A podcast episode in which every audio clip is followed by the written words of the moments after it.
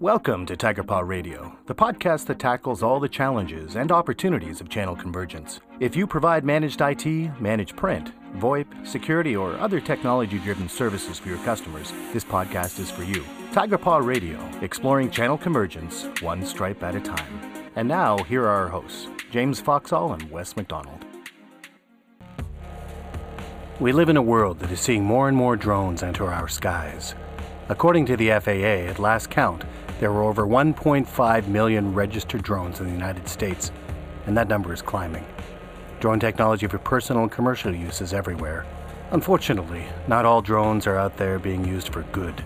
There is a dark side to the drone world, one in which bad actors are using them for more nefarious and dangerous ends. For all the cool factor that drones have brought into the technology world, there is a danger growing in our skies at an alarming rate. The question is, what is being done beyond government regulations to protect us? Join us in this episode of Tigerpaw Radio as we explore the world of anti drone technology. So, welcome back, everyone, to another exciting episode of Tigerpaw Radio. I'm your host with the most, Wes McDonald, and I'm super excited today uh, because the podcast, as you know, is about drone technology and probably more importantly, anti drone technology. And I'm excited today to have our guest, uh, Vitaly Mozikov. Yep. Hello, guys. Um, I, am running the Innovation Hub at Kaspersky, where one of the very probably most exciting projects uh, is the anti-drone project. So I'm, I'm happy to give a short overview today about what we are doing, and what we are going to do in the in the, in the nearest future. So thanks thanks for inviting me today. Absolutely, and Vitaly, for our guests, maybe you could tell them uh, one interesting thing about yourself that they may not know. Yeah, um, I'm a huge fan of, of the of hockey, ice hockey, and uh, at my office uh, I have a poster of the uh, Ovi, uh, Alexander the Great Ovechkin, and people usually say, "Hey, why you have a poster with yourself?" Yes, I'm really in my real life, I really uh, look like him from the specific angle. So people actually get very confused when they enter my office. well, that's great, and and of course you know that. Uh, uh, just like where you're from uh, here in Canada, we're pretty big fans of uh, the hockey ourselves, right? yeah, yeah. So, so one interesting thing that uh, people may not know about me uh, is that I actually don't watch hockey. I know it's it's kind of sacrilege as a Canadian, right? So I'm a big football person. I spent a lot of time watching uh, the Buffalo Bills and and the NFL and also the Canadian Football League. But so don't don't feel any less about me. But I'm the one Canadian you're going to meet that actually doesn't watch uh, doesn't watch the hockey. Well, let's jump right into this. So, you know, one of the things when I was looking at sort of the market size and the growth rate of what's happening in the drone world, it's absolutely staggering for the commercial drone market that it looks like it's growing at a compound annual growth rate of over 56% right now. And they're projecting that it's going to be worth $129 billion by, by 2025. And the military drone market uh, is going to reach 27 billion in the same time period and have similar growth rates. So, uh, tell me from your experience, what do you think the primary drivers are for both of these markets? You know, I, I think the one of the drivers are that uh, technologies emerge, uh, drones themselves uh, become less and less expensive that made them uh, more and more affordable for everybody. So right now everybody wants to have a drone because it's really nice tool to make nice pictures uh, while you're having fun on the vacation or make nice videos while you, while you skiing or snowboarding the uh, the mountains. So actually really nice like nice gadget not even like uh, something very expensive. So this is why uh, a huge amount of people can now afford drones. But for sure the problem is that not so many skilled operators or skilled pilots for the drones. That's that's a true danger i think. Yeah i think you're right. And you know i've noticed myself i live on lake erie and uh, oftentimes i'll sit out on the on the deck. And i can remember one day last summer I saw a drone literally fly down about 10 feet over my head, right? it's like somebody's flying one out there getting some nice pictures of the lake, and there, you know, it is right over my deck and not 10 feet from my head. So it's a little bit nervy, right? And we are starting yeah. to see them everywhere. Um, I found it very interesting. I was at a, a security show uh, in 2019 uh, in which they actually had, uh, you know, drones that weren't just for personal pleasure, but uh, drones for military use and the you know the size and scope of some of these things they're still quite small but obviously compared to you know uh, personal drones things that are people using for taking pictures etc the other thing i found fascinating was the number of drones that people are using for you know other industries like agriculture right? Mapping fields. Yeah. And yeah. you know in the old days they'd have to do that with you know paying somebody to fl- uh, fly a plane which was pretty expensive. And now they have these drones that go over and aren't just you know taking pictures but they're measuring um, you know um, moisture levels in soil they're measuring uh, terrain densities to find out where crops are going to be you know most effective. You know it's extremely um, interesting just the number of applications. And of course yes. uh, when you start looking at uh, drones for you know shipping amazon obviously leading you know kind of the front in that space. And i and i think on the personal front like you said they have just become so affordable. Like my brother is actually a videographer and he uses drones uh, for a lot of his photography. So in the past when he'd be shooting a wedding or you know some other event he would have some steady cams and you know some different things to get some really cool footage.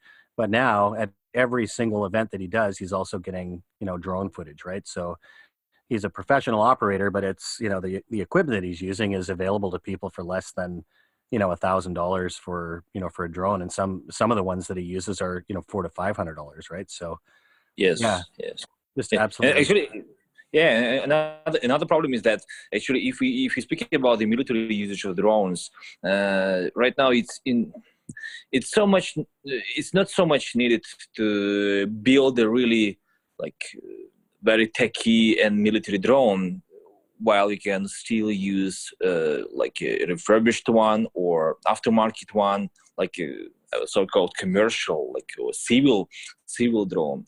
Uh, for sure it will not be able to carry carry like uh, big and heavy missiles but anyway still something dangerous enough that uh, something that even drones from the from the store that you can see uh, in the every city uh, can do. And actually, that's also kind of scary.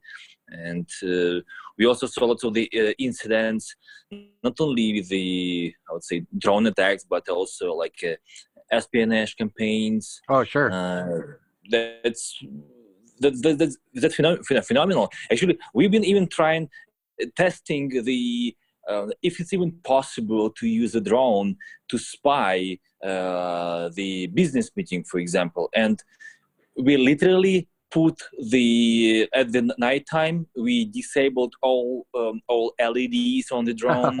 wow! So it was like all like uh, you know like in stealth mode.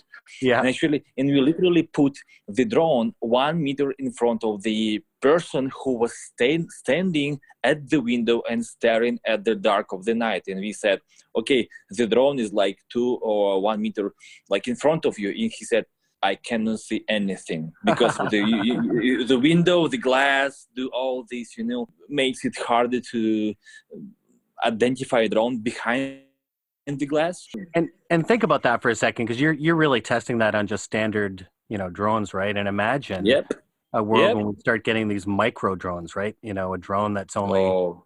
you know three centimeters in in diameter and that has the sensory equipment and everything else. It's yeah, it's just absolutely fascinating.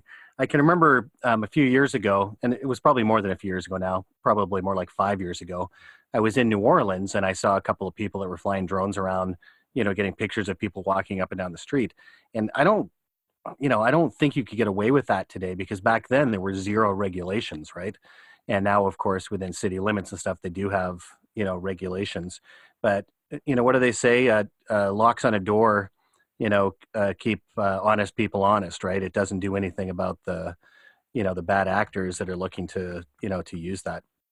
So I'm just, mm-hmm. I'm just curious. It kind of jumps me into, you know, the next uh, question, right? So, from a security perspective, I've you know, just from my own light uh, sort of research into the space, I've seen, you know, articles on people that are using software jamming technology uh, to make sure that they can, you know, knock the drones out or, you know, physically disable them.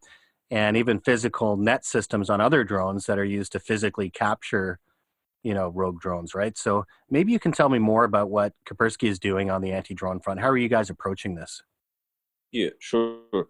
So actually, we Uh, before uh, announcing and before making the current Kaspersky anti-drone solution available, we actually went a really nice journey uh, testing uh, and uh, piloting different solutions uh, to, I would say, um, protect the space um, above our heads from the drones. And we, we've been testing also those big drones with a net, uh, and actually even we, we tried the drone that is like you know um, like a drone destroyer like another big very big very brutal drone that can actually fly in and crash another drone but the problem is that if you have two drones falling down from the sky that's even a bigger problem than you have like um, only one drone.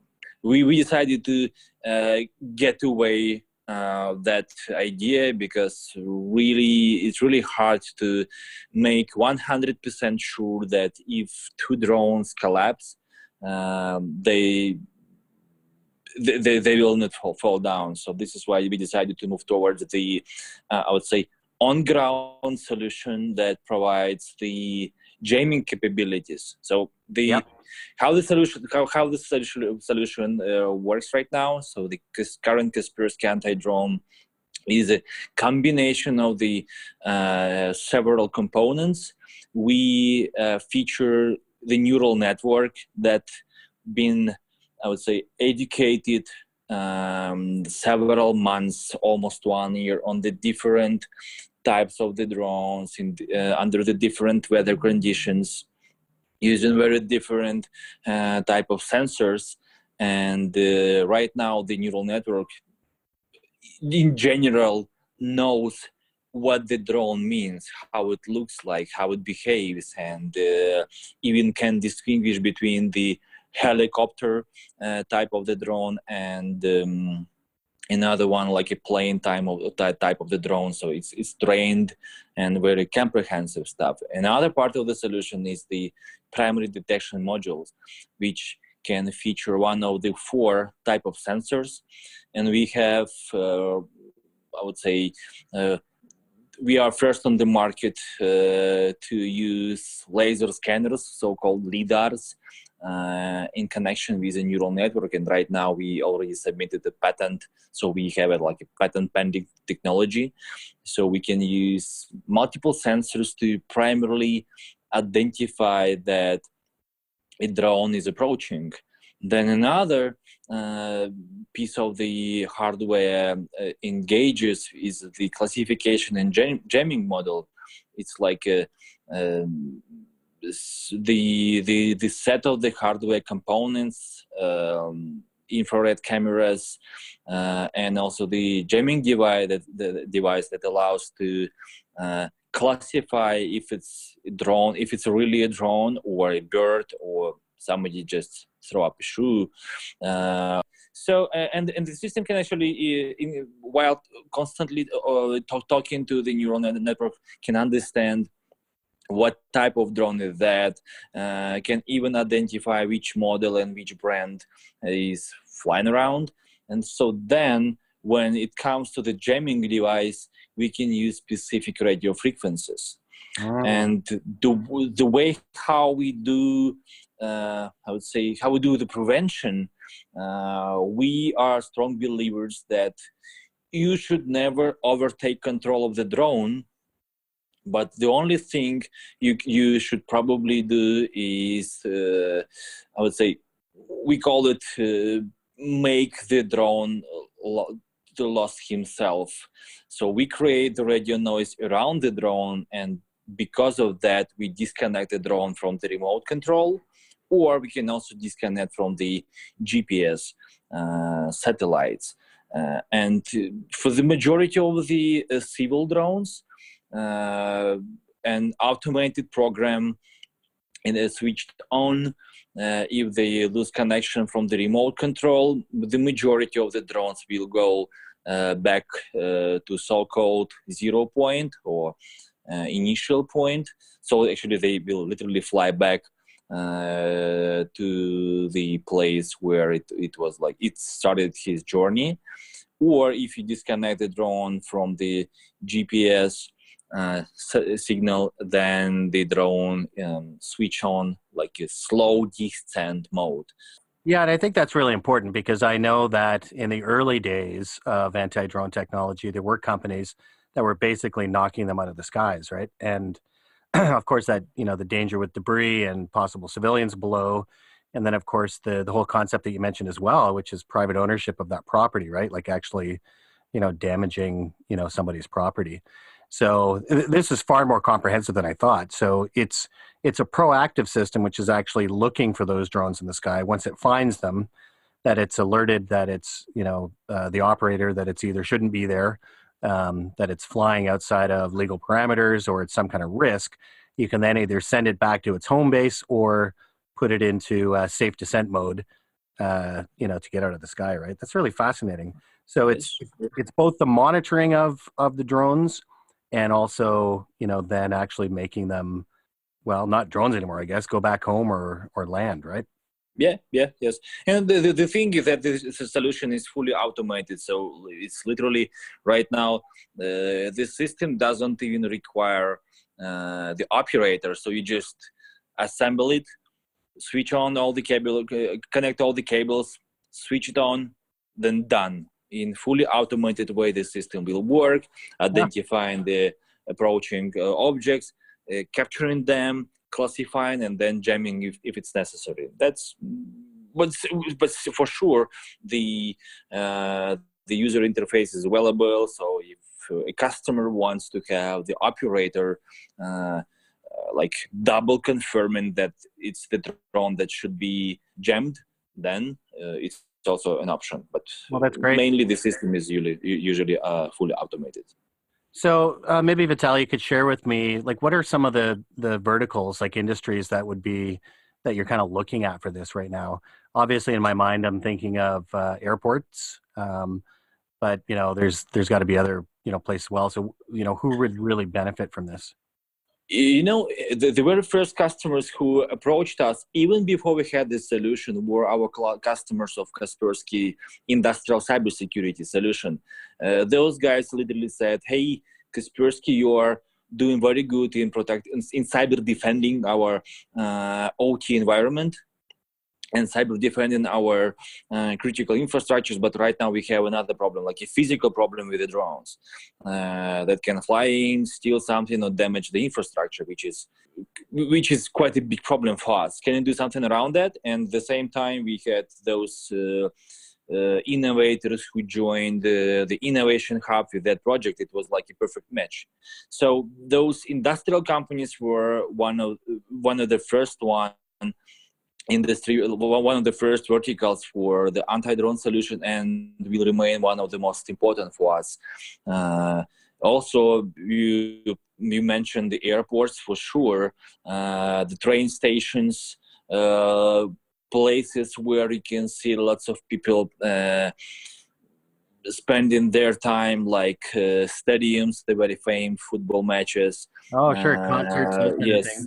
yeah yeah concerts uh, right now we, we, we receive lots of the requests from the clients uh, who own facilities like a business centers because they don't want uh, lose their clients because uh, some drones flying around and it's very important to uh, those people who manage those facilities. So uh, that's another it's not, not even a vertical but it's like a type of the customers so that so that's interesting, and it actually uh, brings me into a bit of a segue, right? So, uh, does the Kaspersky solution allow for you know channel providers to be able to say, "Hey, this could be a business model for me"? Yes, sure. Um, despite the fact that we are also right now developing uh, vendor to customer uh, direct conversations, and we are expanding right now the uh, channel uh, channel partner ecosystem because we do believe that I think it's obvious that we as a company cannot uh, cannot have that many resources to design, integrate, and then maintain the solution itself. So we uh, already opened door doors to the channel partners, and we see that right now there is a play for two type of the partners. Uh, those who, type number one are the system integrators those guys who are able to uh, talk to the client uh, do uh, kind of uh, design of the solution for the specific client and his specific facility or specific location uh, and like build end-to-end project uh, as well as then being able to integrate and then maintain it. And even before that, type two kind of partners can uh, be engaged those who assemble the hardware part. We see that it, the, the regulations around the drones and anti-drone solutions very different from country to country and probably it will be even more different uh, in the very nearest future. So the uh, the need for the locally assembled anti-drone solution is very high. So this is why we uh, looking forward to partner with those companies who are skilled in assembling the hardware, uh, hardware solutions. Uh, so we believe those guys can take our industrial design and then together with us develop um, expertise to assemble the hardware part of the Kaspersky anti-drone solution. And we will remain supporting and developing the software piece, the, the, user, the user interface, the neural networks. So that's um, how the overall idea of the Kaspersky anti-drone go-to-market will look like. It, it sounds like what you're actually doing is building an ecosystem, right? So it's more than just a a channel here you go go resell this. You're actually you know saying nope we need additional partners that can actually handle the physical infrastructure help build that for whatever local regulations there are et cetera. And i'm sure our listeners are happy to hear that uh, because it does sound uh, obviously like to be able to scale this out that it really is a channel you know driven solution versus just a direct one right Yes, yes, for sure. So with this, we, we want to build the following schema. So the Kaspersky is responsible for the software.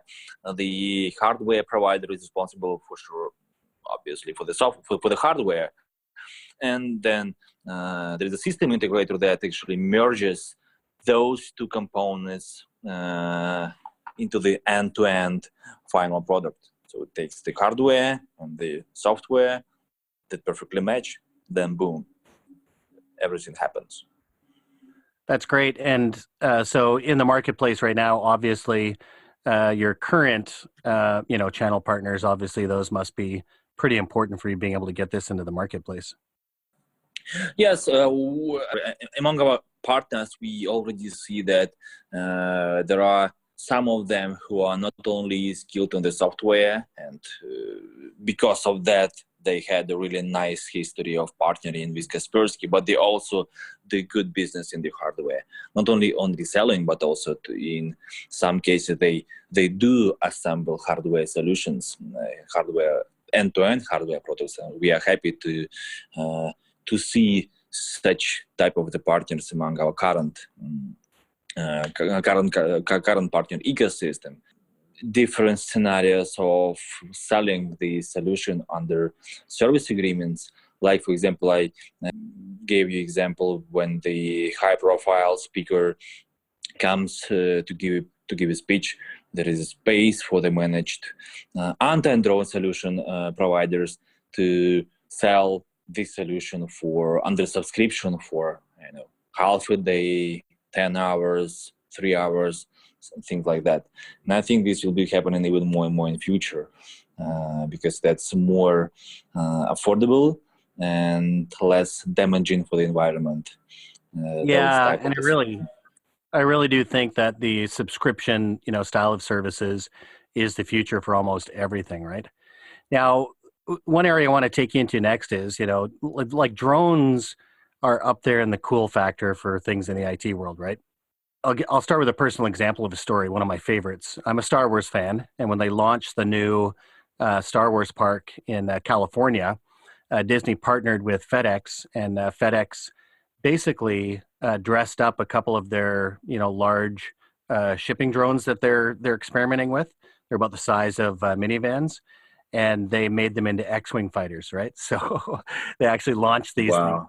Yeah, they launched these things at night, uh, and they looked like honest to goodness real X-wing fighters flying through the sky, right? So I thought that was absolutely cool.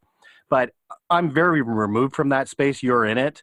You know, you're looking at uh, the anti-drone technology, but you must be looking at all the drones. Like, what's some of the coolest stuff uh, that you've seen, you know, in the last year in the development of the of the drone world? Actually, yes. Uh, I recently been in, in Israel uh, where I met a company who actually builds a business around drones who collect uh, fruits uh, on the fruit fields.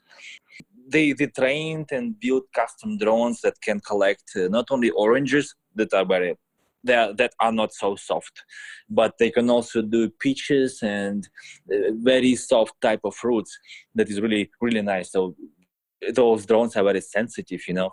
So that's that was really funny to see. And actually they already have a production line and uh, lots of the drones operating um, on the different fruit fields. That's that's that's that's interesting. Another story for sure uh, everybody heard about those uh, police officers flying in Dubai on those. I don't even remember the name for that type of drones. It's like a big uh, drone, it's which is like actually a mix of the drone and the motorcycle. That's that's really fantastic. It is really cool, and I saw another video recently for um, a personal drone. It was less motorcycle style and more enclosed. Unlike the you know the police drone, um, you don't drive it it uh, it is uh, automated, but it can still ferry passengers back and forth. Right? Yeah, it's just completely cool. But I had no idea that it was to the point now where they're actually using these to do fruit, you know, basically farming, right? Collecting fruit. Yes, absolutely yes, yes. incredible. As soon as we get done here on the podcast, I'm going to definitely look that up. That's really neat. yeah, and and where I'd like to go next, right? Um, if you had one piece of advice for managed IT providers and uh, value-added resellers, and like you said, integrators out there, when it comes to you know drone security and adding this to their portfolio, what would that be? Don't uh, like an opposite for the, the, the, the previous one. Like don't don't be afraid of uh, testing and trying out uh, different models because uh, not only anti-drone managed IT business, but also just uh, drone business is something that can be beneficial, but just build the build build the uh, build the practices, build build build the expertise around that. Uh, the more your technical guys know about the drones and anti-drone solutions, the the more comprehensive uh, services uh, you can build around this. That's that's for sure. Yeah, and it certainly does sound uh, like we said at the beginning with those growth numbers, right? Like I don't know of too many industries uh, that are growing at you know 56% compound annual growth rates right so yep. definitely there's so much opportunity in the space right right now and i can't yeah. thank you enough for you know sharing some of your insights on on what you're doing and how our you know channel can you know be a part of that right so uh, if people want to learn more about what you're doing at kaspersky for anti-drone technology where, sh- where should they go uh, they can go to the uh, kaspersky.com slash ihub, the the uh, innovation hub webpage where, they can uh, learn more about the solutions as well as the anti-drone, or they can simply email to anti-drone at kaspersky.com. And so we come to the end of another exciting episode of Tigerpaw Radio. If you'd like to listen to more, please be sure to visit www.tigerpaw.com slash podcasts. You can also subscribe through your favorite podcast platforms to be sure you never miss another episode. And until next time, keep learning, keep growing, and keep that inner tiger strong.